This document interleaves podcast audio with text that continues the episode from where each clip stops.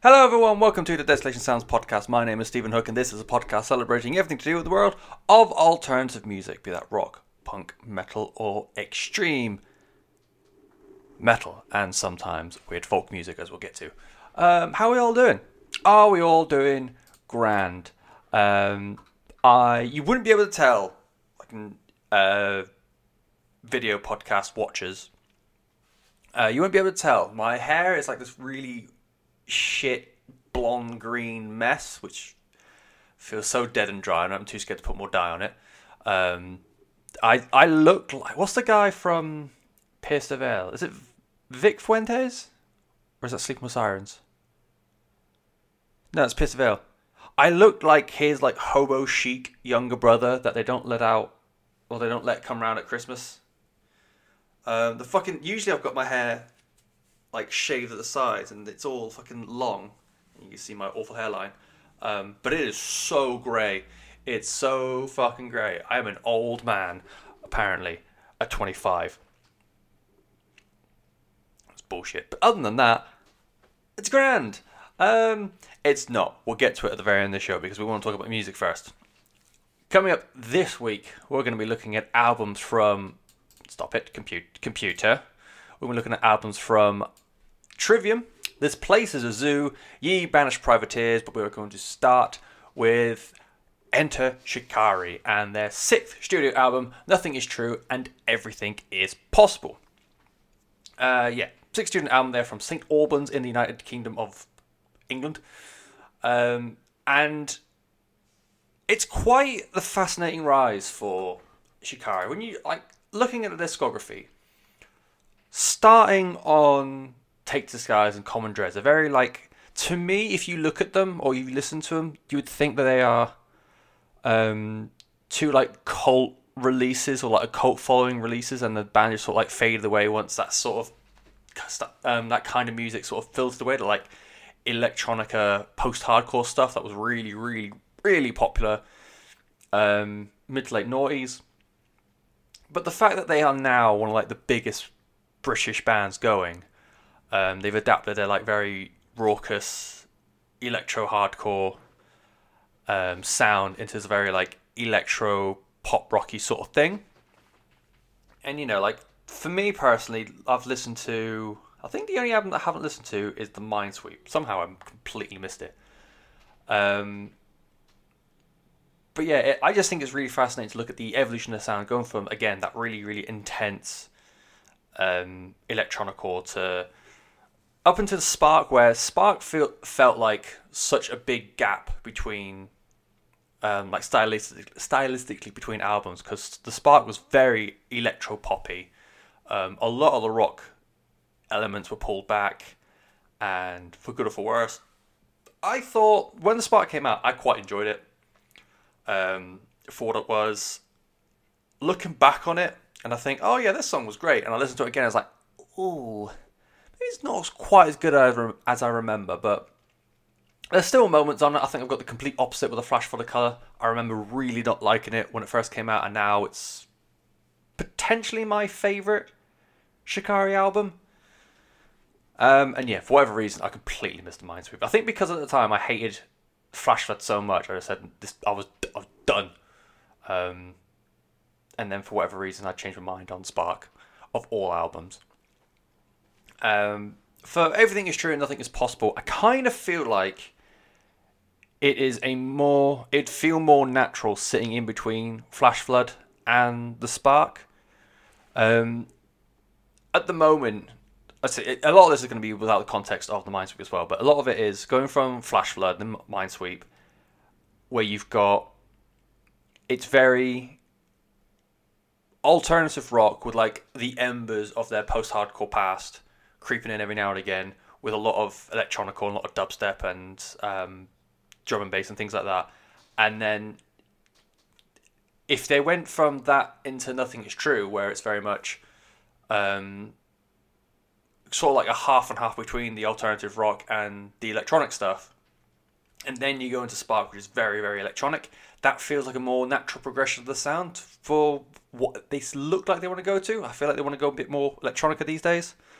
Um, but the way it looks now was going from Flash Flood and then Mindsweep into the very electronica um, heavy Spark. And then when they saw that it was very 50-50 divide between people who hated it and um, loathed it, they were like, let's let's bring it back a bit and then work our way back again. Um, with nothing is true and you know they at least they haven't done a suicide silence and gone straight back to um, Mindsweep or Flash Flood or even like Common Dreads or something like that. One of the first things, like, so listen to the album, um, to this album. One of the things that really started getting me was the drums. Um, it feels very like electronic music based drums, even though I, I don't know if he's using electronic drum kit or still using um, an acoustic one.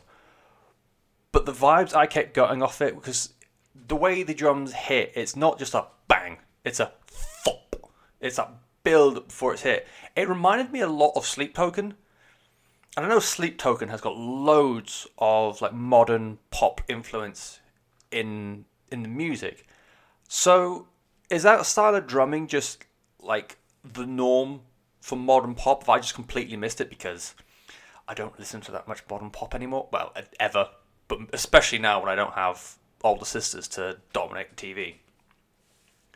And I, there are times where it really, really helps music, that kind of like thop kind of drumming. Um, it adds a lot of depth to songs like The Great Unknown, uh, Tina, and Satellite. I think they work really well. And for me, those songs are probably the highlights of the album. Uh, Tina is one of the big. Um, one, yes.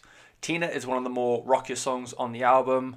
Um, the electronic parts feel more old school to Shikari. It feels like they're borrowing a lot of like the electronic ideas and electronic sounds that we're using for Take the Skies and Common Dreads. It's not a bad thing. Those albums are a lot of fun. Satellites has like this really brilliant chorus, like the bursts of electronics with the drums.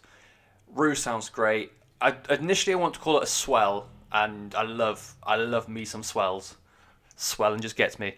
Um, but it's not quite that. It's just like a peak of the wall of sound, and I think it just works uh, really well. Another song I want to point out is like the two part Marionettes song. I just think that's really good. I think a lot of Shikari songs, I always see them as like a collection of songs rather than one fluid album, and this the same. I, it's just a, a few songs for me.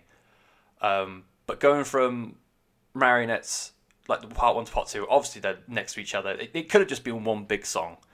I completely understand why they split it into two because most modern um, music fans won't want to listen to like a, a standalone nine minute song. But if you split it in half, I can't comment. I fucking hate overlong songs, so hypocrite. For me though, Marionettes is very cinematic. It feels very um, dramatic and it feels like there's a big uh, event happening with the song. It's a to me it's a fantastic showcase of their electronic electronic side. Fuck, I need to find a better word for electronic. Um, and I feel like it does that better than anything the Spark did. Like I said, I quite like the Spark when it came out. It's filtered off a little bit for me. Um, but if you want to show off what uh, Shikari can do with all their electronic stuff, I feel like Marionette's two-parter has done it a lot better than what Spark did. Um, definitely though, the star for me for the album is uh, the Great Unknown, the opener of the album. Again, I'd still say it's very sleep tokeny in its drums. Um,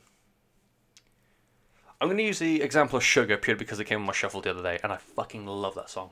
Um, but the way the drums hit, and like it's a smash of drums and then it's the rhythm, and then smash of drum and then it's the rhythm. Remind me a lot of that, um, a lot of Sleep Token stuff in that regard.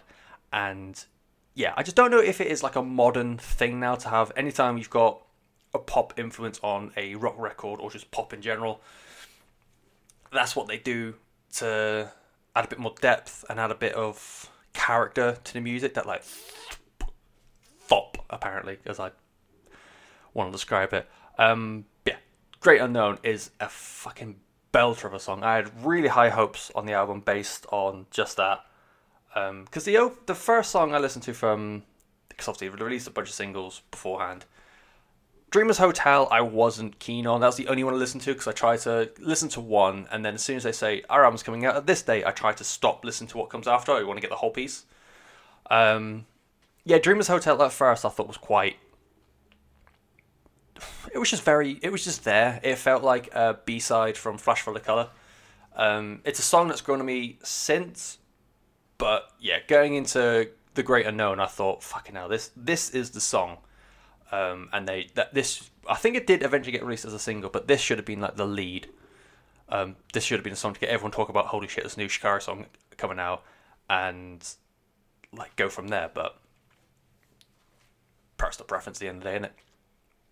There, so yeah, Tina, Satellite, uh, the Marionette duology, uh, the Great Unknown. For me, they are um, the high spots of the album. There are a lot of stinkers on the album. It's again with a lot of Shikari albums that I've listened to, it's very much of I pick out songs that I like as opposed to it listen to it as one fluid album. Modern Living, Modern Living feels like it was meant to be the non-single single. In a few years' time, where people talk about um, Shikari's back catalogue, and when you get to Nothing is True and Everything's Possible, they'll say, "Oh, that had Modern Living on it," and I feel like yeah, this is a song that the album was meant to be remembered for. And I think a lot of it comes down to the, the like main chorus line or the main line was repeated. Uh, we're apocalypse drinking t- gin and tonics. What does that fucking mean? Like for me, I think it means like we just crave, like we mankind humans, uh, just crave ruining our own planet, but we're also using our privilege, I guess, just to drink gin, ignore it. Um, it's a very big political statement if it is along that sort of thing, but I just think it's it feels so. I don't want to say corporate because I, even I know Shikari are not a very corporate band. They're very um, political. They're very forward thinking. And you know, a lot of respect for them for that. But it's a it's a type of phrase We're apocalypse drinking gin tonics. I can see it printed on a line at River Island, or I don't know. Um, it's going to be on like in, uh, Instagram and Twitter bios for like super edgy person. Uh, yeah, I just feel like it's very, very. It fits a it fits a certain kind of person, um, which is cruel, a cruel thing to say, but pretty darn accurate in my opinion. So yeah, I think Modern Living is just a bit of a. Rou has always been very like hit and miss with his lyrics. Anyway, sometimes he is brilliant, um, and then other times you think someone in like year seven has read The Tempest for the first time and wants to be the next Shakespeare, and that's Rou. So I think this is a it was a bit of a it is a bit of a doozy this time. Uh, the King, I feel like, is trying to um, cram their entire discography into one song.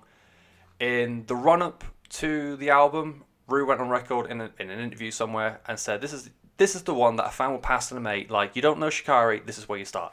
And I feel, for the most part, that is a bang on statement. Um, I think this this album encapsulates the band sound up to and including Common Dreads. I think that Take to the Skies is a bit too um, intense to be represented here in uh, Nothing's True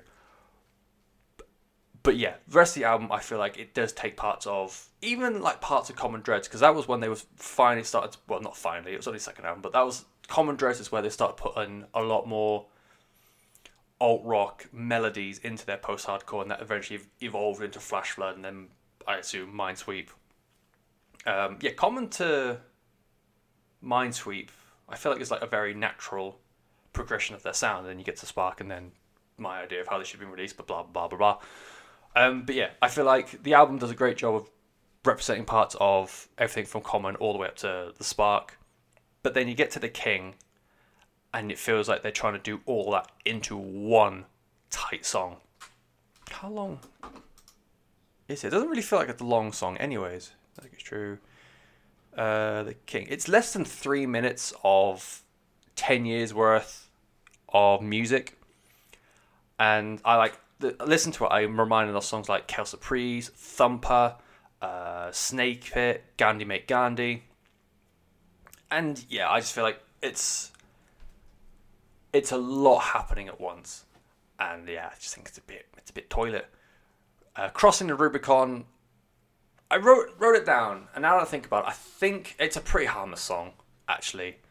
Um, I just it's just very much not for me. I think it's a very twee, very very sweet kind of pop rock song.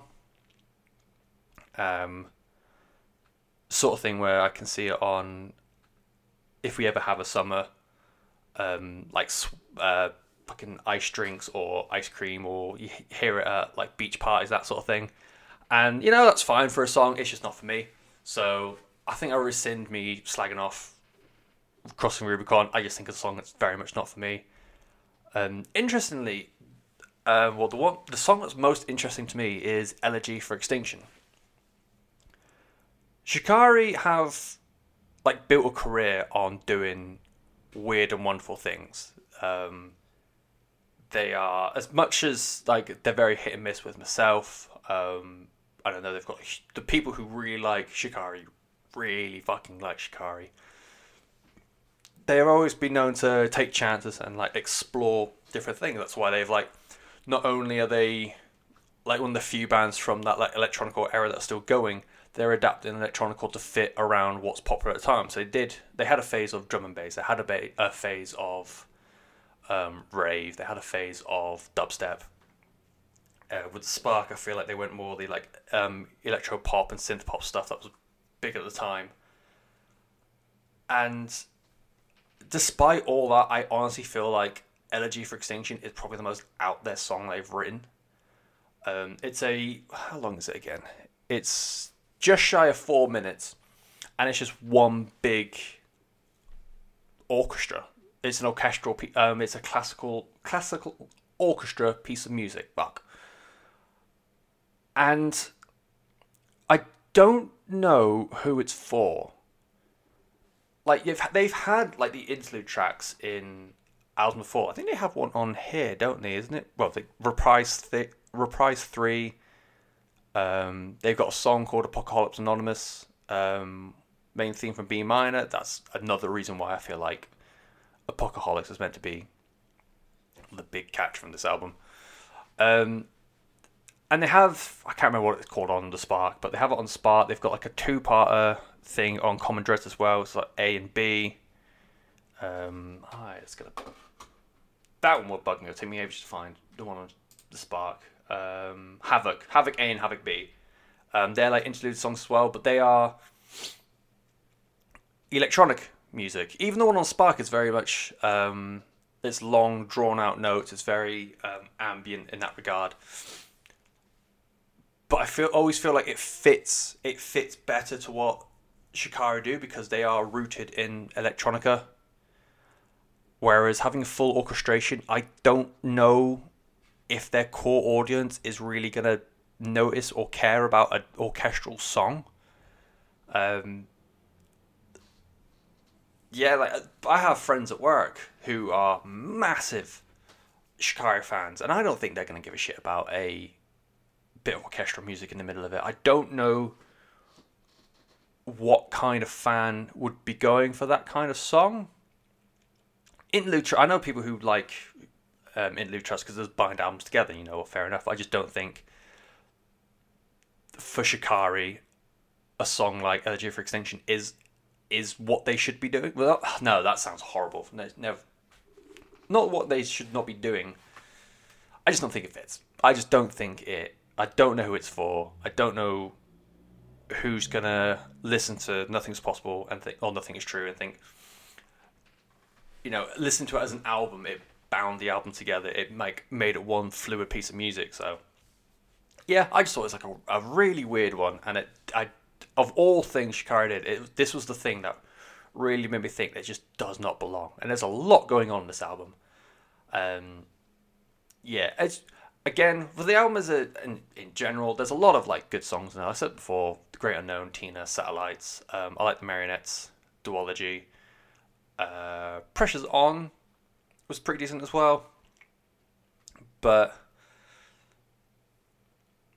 yeah, it's just it's just a greatest hits for me. I I feel like I'm trying to think. Was I ever like a massive fan of Shikari? I think like they they've always been like greatest hits. Like they come on on rock nights or even like the, a lot of the music from Flash Flood to Spark pops up on indie nights as well now.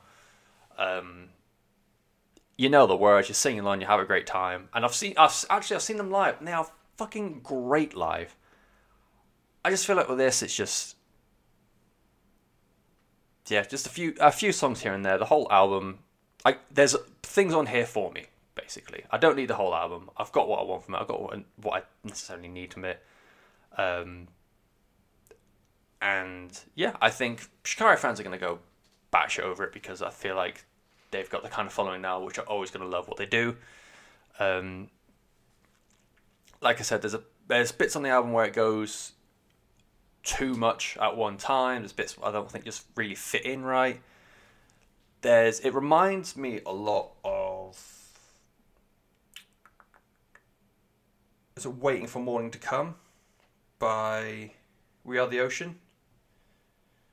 Um, yeah, because that was the album that had loads of interlude tracks, and it just the songs on there were pretty decent, but there's so much interlude. Like, I just for me, I'm always impatient, so I just feel like to listen to as one big bit of music, yeah, okay, but then when you spend more time waiting for the songs to start than you do, um, like taking it all in, it can be done well, but I just don't think they did it right, and I think it's the same here they're trying to really piece together like one fluid bit of music and yeah i just don't think i just don't think it's worked as well as i think they hoped it would but like i said there's a couple like really um, decent songs on there. I'll still rep for the great unknown that's a fucking belter of a song and there are songs on here which are pretty harmless fun and there's some on there which are pretty harmless cack. Um, there you go that's me it's the sixth album from Enter Shikari. It's called Nothing Is True and Everything Is Possible. Um, it's still I'm still happy when people say like names from British bands and one of the first ones they say is Enter Shikari. I'm not going to be upset by that. I feel like Shikari are still quite a nice band and quite a nice name to have associated with um, like English or British music. I just have I feel like very different likes and dislikes compared to a general uh, Shikari output. But there we go.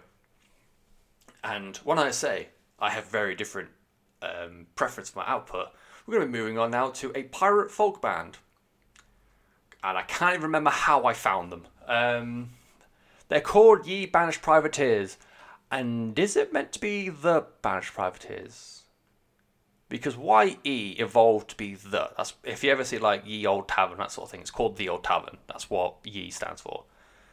Um, or Ye means. I'm gonna keep calling it Ye purely because I've been watching a lot. I've been watching a lot of Josh Dub videos, and they all say Yeet a lot, and that's uh, again, I say Yeet a lot to begin with. Now it's gonna be way worse when I go back to work, if I ever go back to work. But yes. Anyway, history lesson for you. Uh, Ye Banished Privateers. They're fourth album is called Hostis Humani Generis. Generis. Generi. It's Latin. I think it means the enemy of the land. Or the enemy is the land. I read it yesterday and I slept and so I've forgotten it.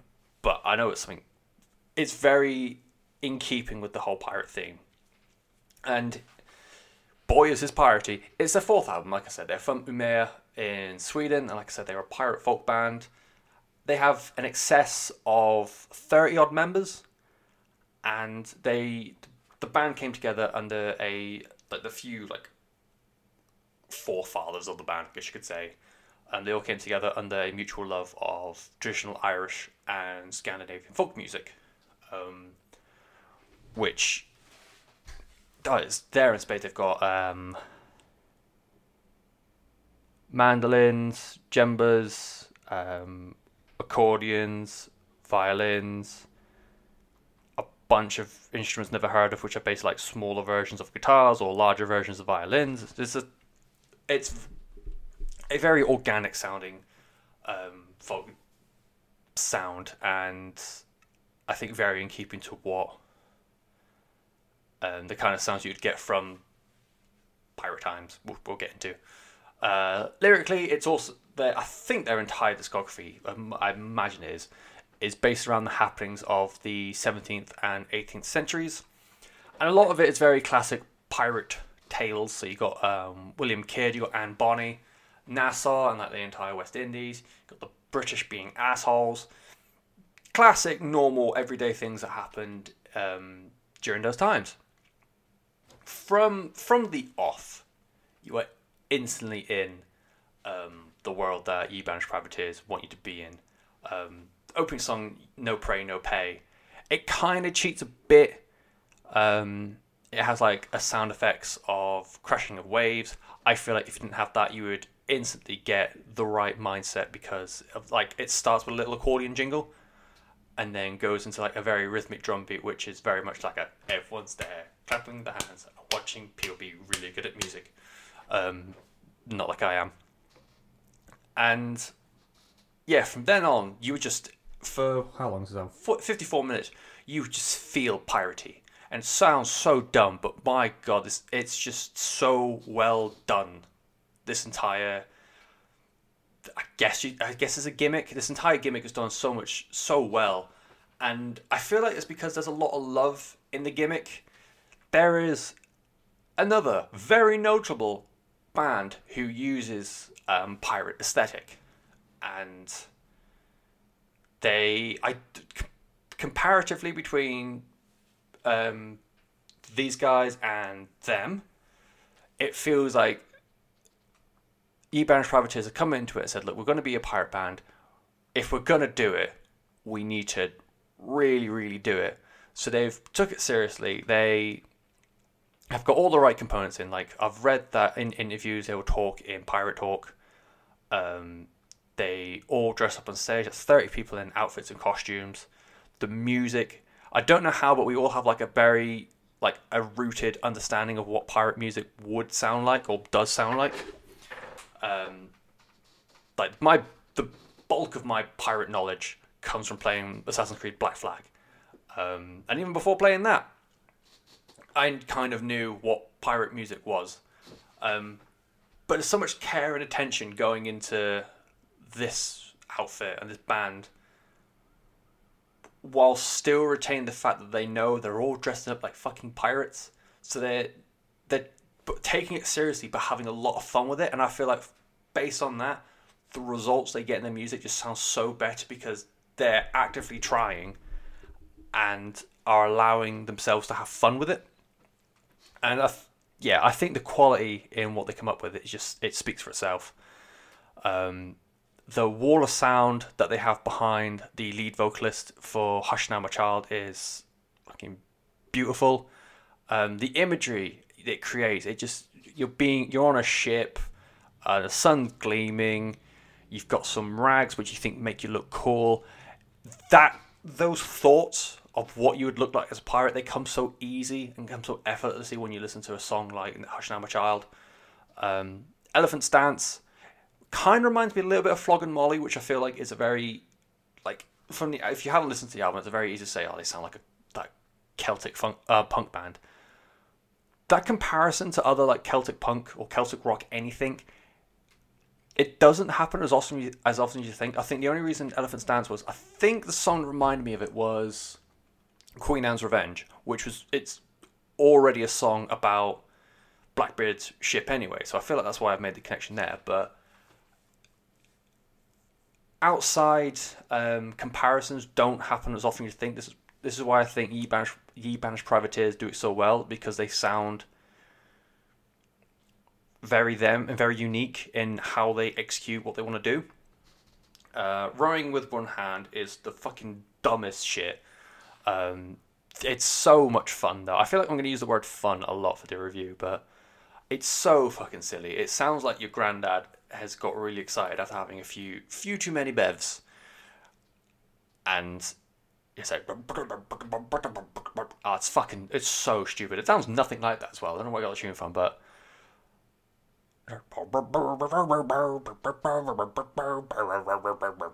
It's fucking oh god, it's ridiculous. It's so much fun though. This album is just again, it feels like so much love's gone into it that you feel like you can not exactly take the piss, but you can have a joke with it and it'll have a joke back with you. And yeah, I just think it's brilliant for that. Um, one of the biggest like takeaways I got from it though was I love love the female vocalists in the band. Um, I I feel bad usually when I like want to single out a single member or a particular member. I want to find out the names, but with thirty odd people in the band, I think that's five vocalists, three male, two female. I think. Um, and I don't know enough about the band to say that one or that one or that one or that one. But the female vocalists, I was staggered. I was fucking guffawed when I found out that the female uh, vocalists aren't Swedish, or aren't Irish. Sorry, I thought they would come from like the accent on "Blame the Brits." I thought the person singing that came from at least one of the islands. But the fact this is a Swedish band with Swedish members, I thought this was fucking crazy because the, not the vernacular. Is it just the accent? Is that just the fancy word for that? I guess the delivery of um, the lyrics in songs like um, "Blame the Brits," that little twang the vocalist has got, it just sounds very Celtic and very in keeping with what I, in my head, folk music and pirate folk music would sound like. Um, and then you get to the voice on "Death of Bellows." It's fucking stunning that song and the performance on that. It chills you right down to your to your bones. Um, and it doesn't have as well, so it's very like idyllic, very quiet, very gentle kind of song. Um, and when the chorus kicks in, and it's um, ashes to ashes, dust into dust. The uh, vocalist in it is obviously being like very gentle, and then backing her is just like a handful of the male vocalists, and all being.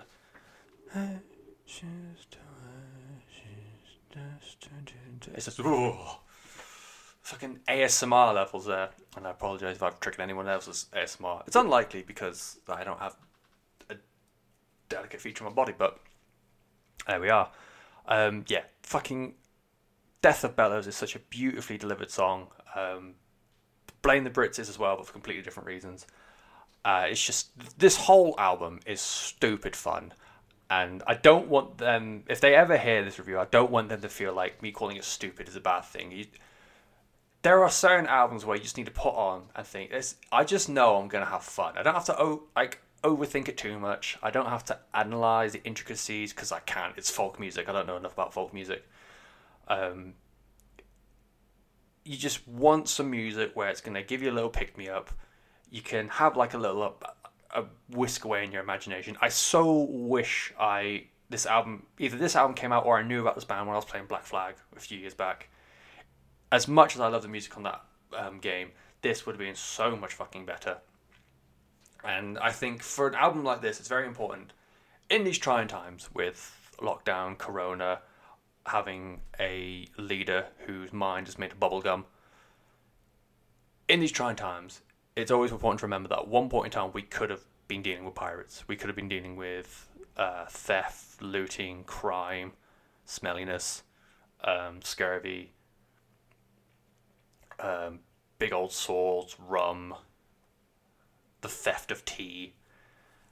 And then think of that and then slap this on, and then you realize how fucking cool that life would have been. Man, I wish I was a pirate. When I put eyeliner on, I apparently look like a pirate, which I've had to do for work a few times, but that's not the point. It's it's fucking great. This it's it's daft fun, and again, I don't want anyone to think that because I'm calling it things like daft and stupid, I'm negative about it. I'm nothing about positive about this um, album.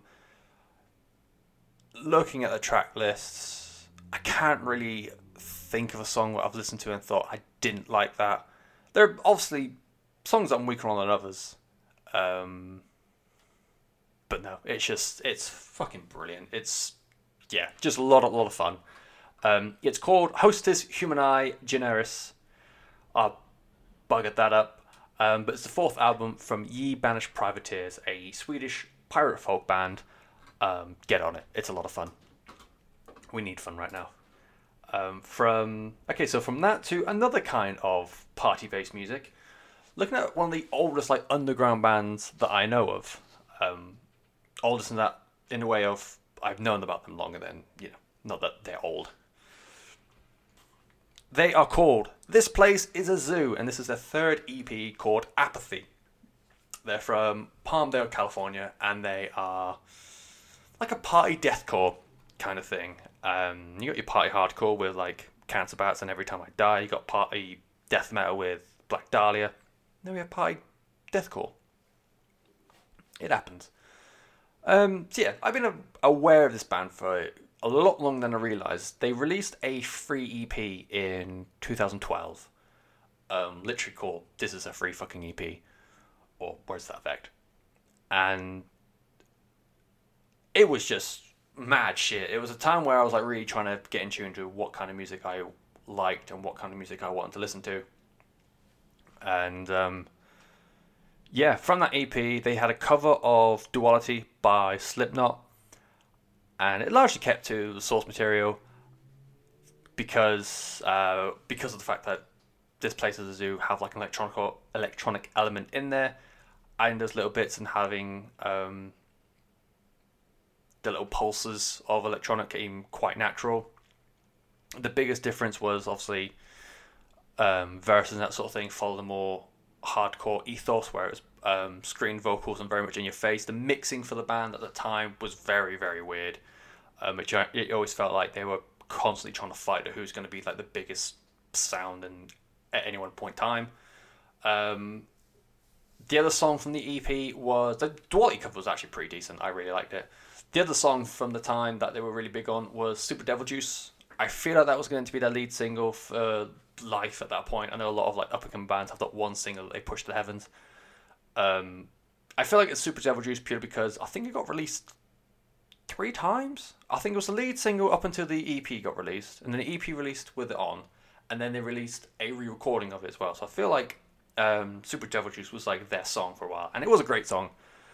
Um, really bouncy, kind of like a new metal vibe in there, but at, at the time, the hardcore influence in their music was a lot bigger than it is now.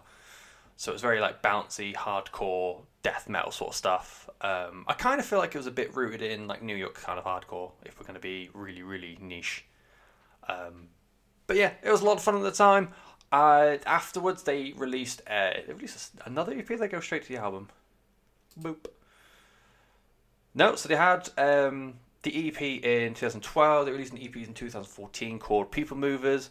The debut album came out in June 2015. It was called Strangers. They released an EP the following year called An Even Better Time, and then they went kind of quiet, and then they've released Apathy. So here they are. Here they are. Said the same thing twice. Um, in Apathy, then the sound remains very them. Um, listen to them back then because I only really listened to that EP. Listen to that EP and then listening to Apathy, you can definitely tell they are the same band. Um, it is that very weird electronica on top of very hardcore inspired or hardcore rooted deathcore. Um, now though, I feel like it's very much more refined. Songs feel like they have a lot more structure. Riffs have a lot more groove in them. I'm thinking like that transition to No Time to Bleed into the Black Crown when um, Suicide Silence riffs got very much slower and a bit more groovier. I think this has got more that kind of estate to it, aesthetic into it. And I think there's a lot more that goes on to the songwriting nowadays. But back then, you could tell they were like a bunch of young kids trying to make music for maybe the first time. Now though, I feel like more thoughts going into like this bit should go here, this bit should go there, we should do this in this part, and etc. etc. etc. I think that's just yeah, I think just a bit more intelligence behind uh, their music now. It's a, it's an explosive start with the EP and the song "The Albatross." I feel like it's like a habit for them. The first song on their releases are always like the in-your-face hardcore shit. Um, and Albatross Files as well. It's like this blaring, blasting hardcore. Um, it's got these like weird pulses of. Initially, I put um, like imagine getting like, a sci-fi game on PlayStation Two in the early days, a sort of like electronic, futuristic sort of shit. Now though, it kind of reminds me of like Gran Turismo on the PlayStation One. Um, I only say that because it's like the whoa, whoa, whoa, whoa. it reminds me a lot of like the Matrix style futuristic um, sci-fi future sort of stuff that everyone in the 2000s was like really on board with or really obsessed with.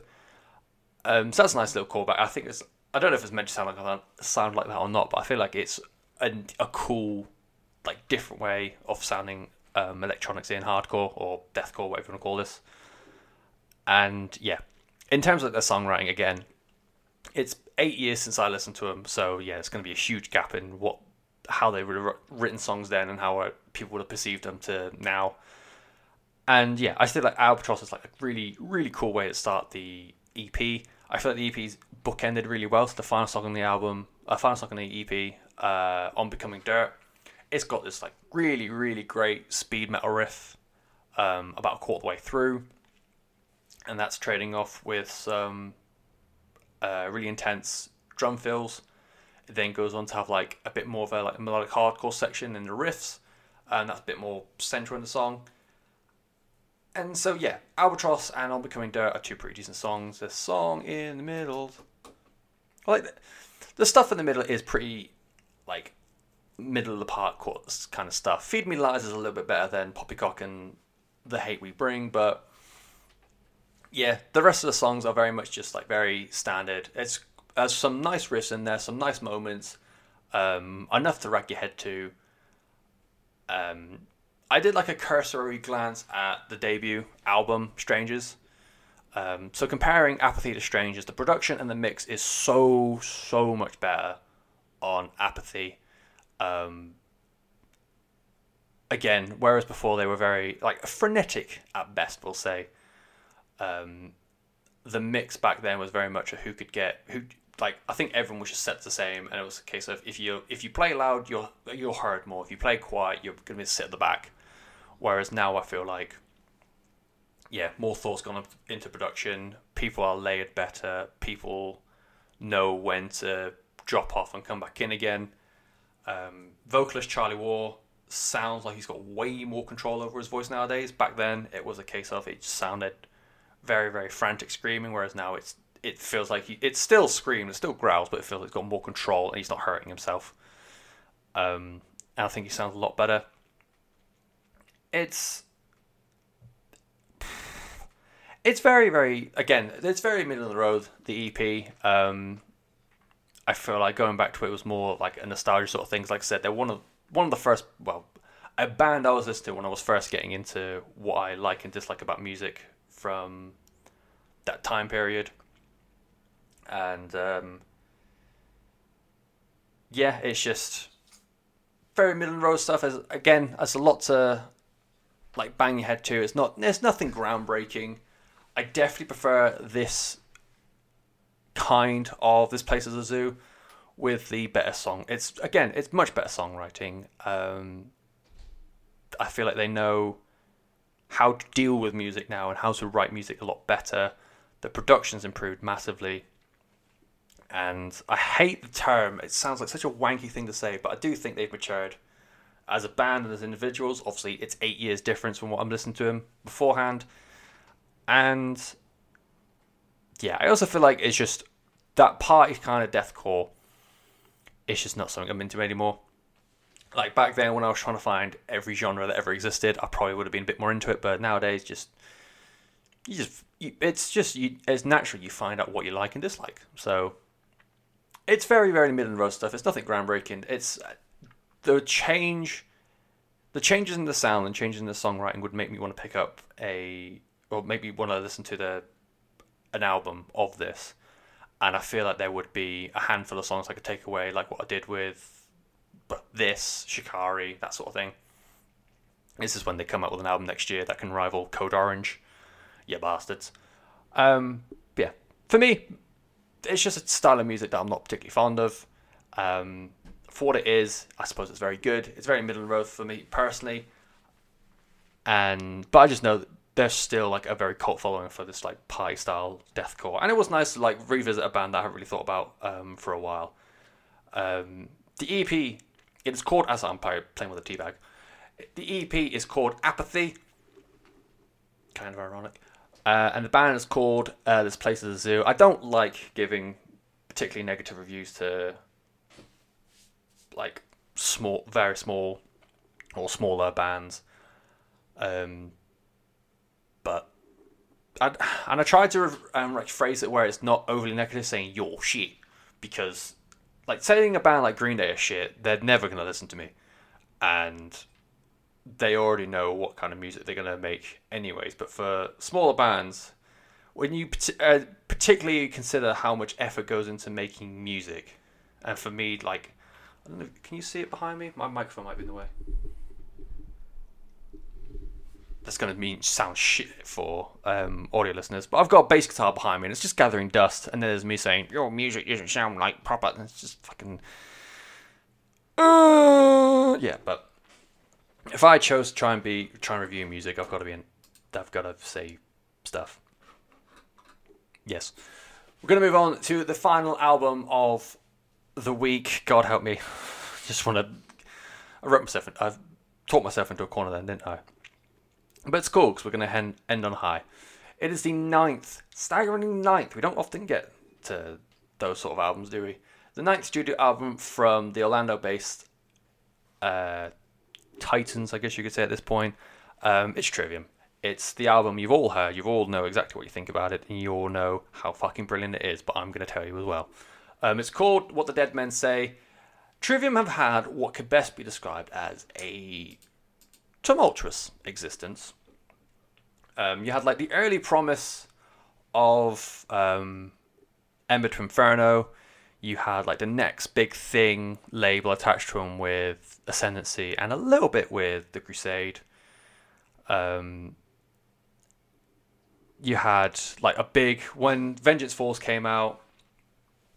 It was always a case of I, I heard them so much considered like what could have been, um, and I remember them being compared to the likes of um, Bullet for My Valentine, and it's fucking looking back now, it's ludicrous to think they were ever compared to Bullet in the. Oh, they could have been really, really big. They should have been headlining download. Don't know why I went Kermit then.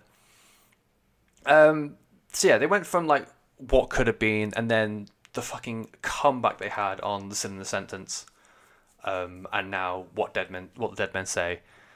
Um, it's astonishing and it's so good to see, and it's also really good to see that along the way of all like because the middle section from Crusade into Shogun into In Waves into Vengeance Falls, they were always like in terms of how they were received. It was very up and down, um, kind of reviews.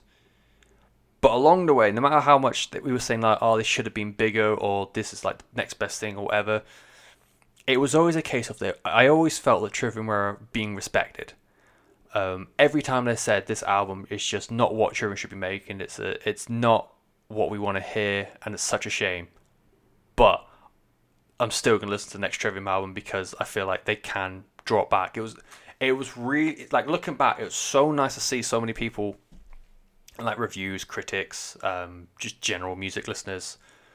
Every time Trivium would release something and it maybe wasn't up to scratch, we're like, okay, but we're still gonna like listen to them next time, or we're still gonna watch them live, or there's always going to be something that like there's always going to be a following for Trivium basically, and I just think that's so rare. Like you can look at a lot of other bands where they make a shit, oh, excuse me, they make a shit album and then that's it. They just drop off and either they split up or the like people just stop listening to them or they say they're shit and there's no coming back. I'm probably guilty of it as well. Um, but with Trivium, it was always a case of everyone always supported them if like they release what was perceived as a shit album, people still say it's a shame, but we're still gonna go watch them live. We're still gonna um, buy their shit. We're still gonna be there for them. And that, yeah, it was really really cool to see because I don't really think you get many um, bands to do that ever. And in terms of like Trivium sound, that like they've always wanted, or they always seemed willing to experiment with the sound. Um, you know, in the Crusade and in Silence in the Snow, they went full, or next to full, uh, clean vocals. I know for Silence in the Snow, it was for a lot of it was down to medical reasons because I think um, Matt blew his vocal vocals out. So there's an asterisk with, asterisk with that, but then they went very melodic with that bow, with that album, anyways. Um, on Vengeance Falls, they had David Draiman come in and have like a very different style of production for their album. In terms of like just the genres they play with, they've been melodic metal with Crusade, and especially Silence in the Snow. They went ve- very metalcore in From Ember to Inferno, Ascendancy, and I think in Waves as well. I'm gonna throw that in there. Um, then they went very thrash on uh, Shogun and Sin and Sentence. I think there's like a prog element in both of them as well. The Melodeath in the Sin and Sentence as well. You know, you look you compare it to other bands who like on one side who have tried new things, it didn't work, and then it went back again, Suicide Silence, and then bands who have just done the same thing for years and years and years. Like at the same time, I tried to squeeze in a Black Dahlia Murder review on this episode, but I just haven't listened to it enough. And I can't comment too much because, like Trivium, I've listened to everything except from Vengeance, no, from Ember to Inferno and Vengeance Falls.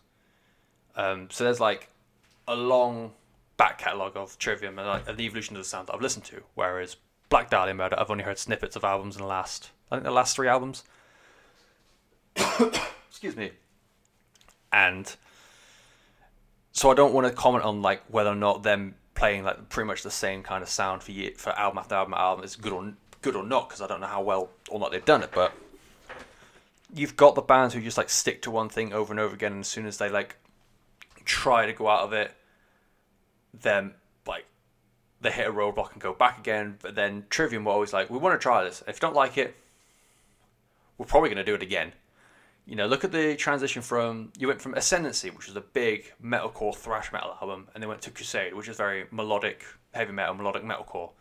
And there was like, we don't like it. You need to go back to Scream. It's like okay, we're going to go back, but we're going to go back to Shogun, which is this big monolithic heavy metal album, and then they went back a slightly metal, slightly more metalcore to In Waves, and then you know like Silence in the Snow, everyone's like you're being too melodic. It's like okay, we're still going to use um, clean vocals, but now we're going to use it in a melodic death metal album, in the Sin, Sin Sentence. So I just yeah, I just really love the fact that Trivium want to make. They don't want to be pigeonholed as one style of music forever. I feel like they have got a lot more creativity than I think um, people give them credit for. And I follow Paolo and I follow Matt on social media, and you can just tell. You can tell from like the whole band actually, um, from interviews, from pictures, from just their like. At the end of the year, they all post like their favorite albums. It's always sort of like um, heavy metal and extreme metal and um, heavy rock albums. These are heavy metal fans playing heavy metal. Like you compare that to like say Metallica. Yeah, the, their early career was very. We listened to new wave of British heavy metal sort of stuff, but then that mid '90s stuff, they got way more into the bluesy side of Deep Purple, um, Creedence Queer, Creedence Clearwater Revival, um, Lynyrd Skynyrd, that kind of thing. So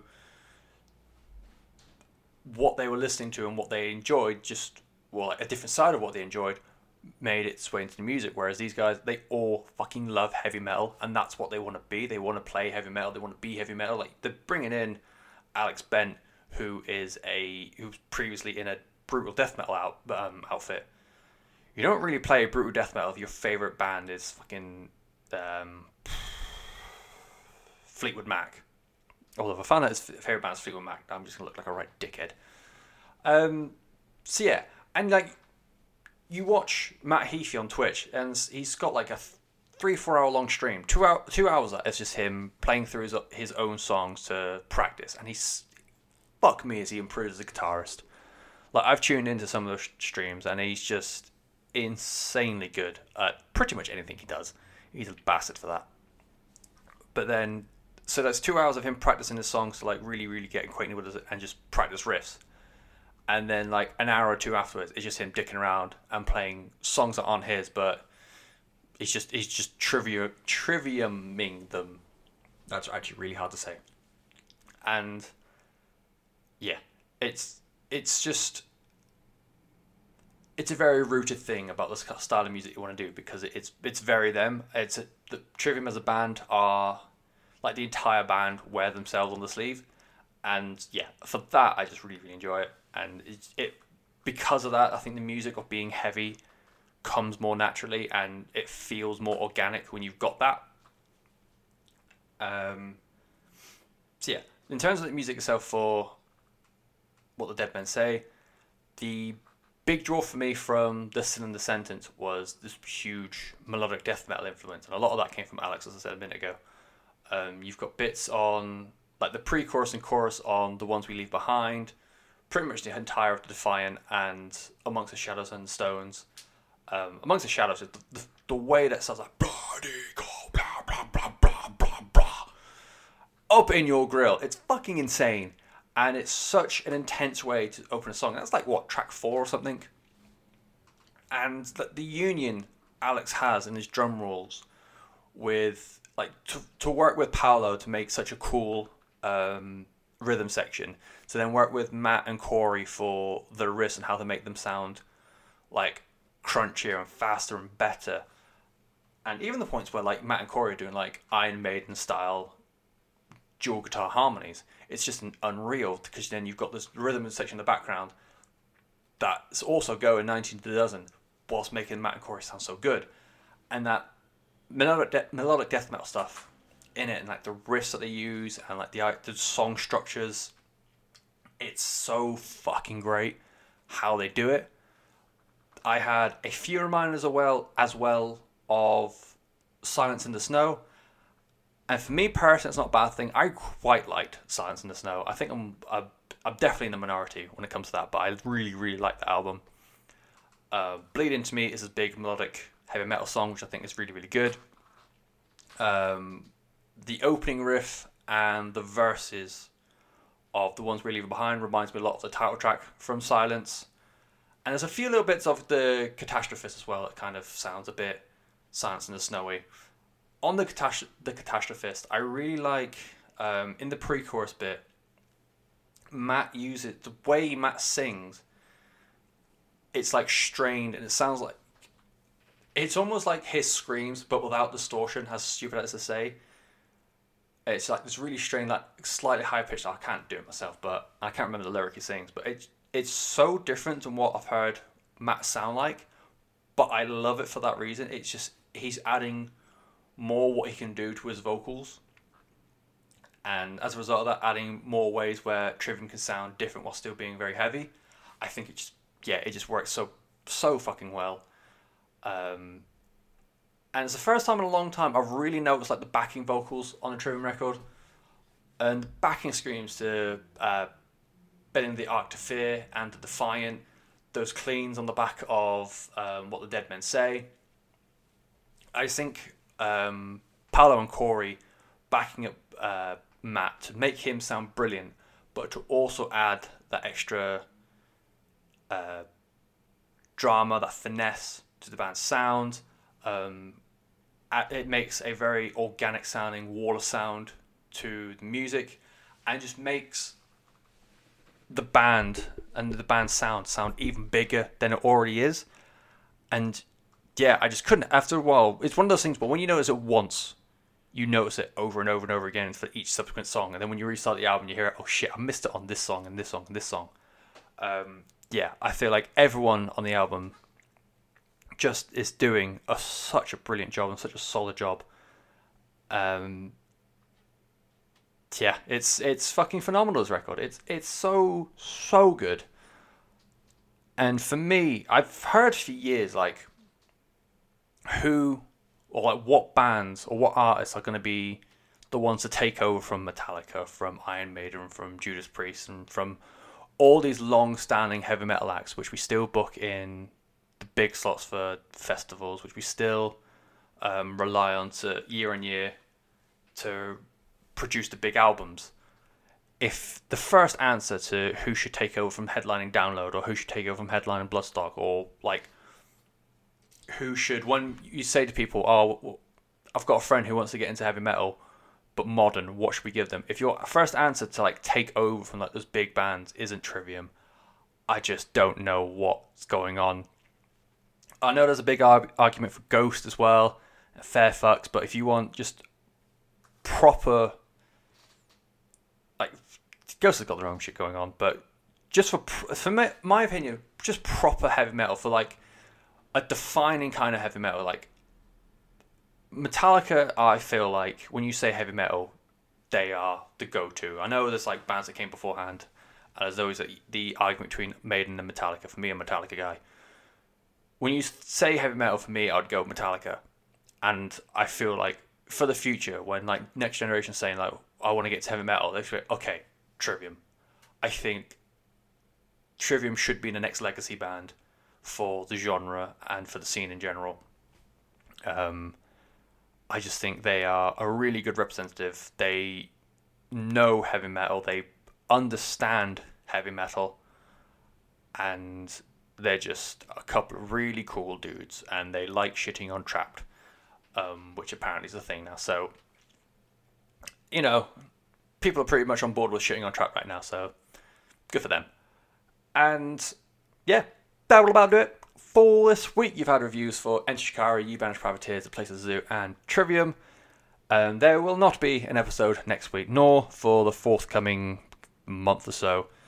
Um, I have to move out of my apartment, and it's a lot of it's down to this COVID stuff, and a lot of it's down to my landlord being an absolute prick, um, and this house is shit. Um, the plan was so I, my tenancy runs out on the 8th of June. The plan was to sort of like delay it until the end of the month and then move all my shit out then. And in the meantime, I was going to try and think of um, like non time sensitive content, even though most of the albums I've listened to um, have been out for a few months. Um, I was going to try and just get something recorded and then just release it over time and hopefully fill the gap. But I'm now moving out this Saturday instead, when it's Thursday, so I've got two days to pack up and move. Oh fuck me, it's gonna suck. So come back. So yeah, um, it's not too much hassle. I'm just gonna go back to doing written reviews again, which I did um, when I moved here back in December. So next couple of weeks, it's just gonna be written reviews on Facebook, Instagram, and Twitter. So do go follow me on there at Desolation Pod. I might even try to set up a website or blog of some kind just to put this like in one fluid place, but a lot of uncertainty at the moment and a lot of financial uncertainty, especially. So we'll see how that goes. Um, but yeah, please do stay. Please do still stick around. Um, my English is much improved, and yeah, it's just nice to talk about music. And I would like to, I would love to hear what you think about um, anything I reviewed this week, anything I've reviewed in the past, anything that I'm going to review in the next few weeks or so. So, as I said, at Desolation Pod, remember, stay inside, help the NHS, overthrow your government the next possible um, chance, and I will see you soon. Take care.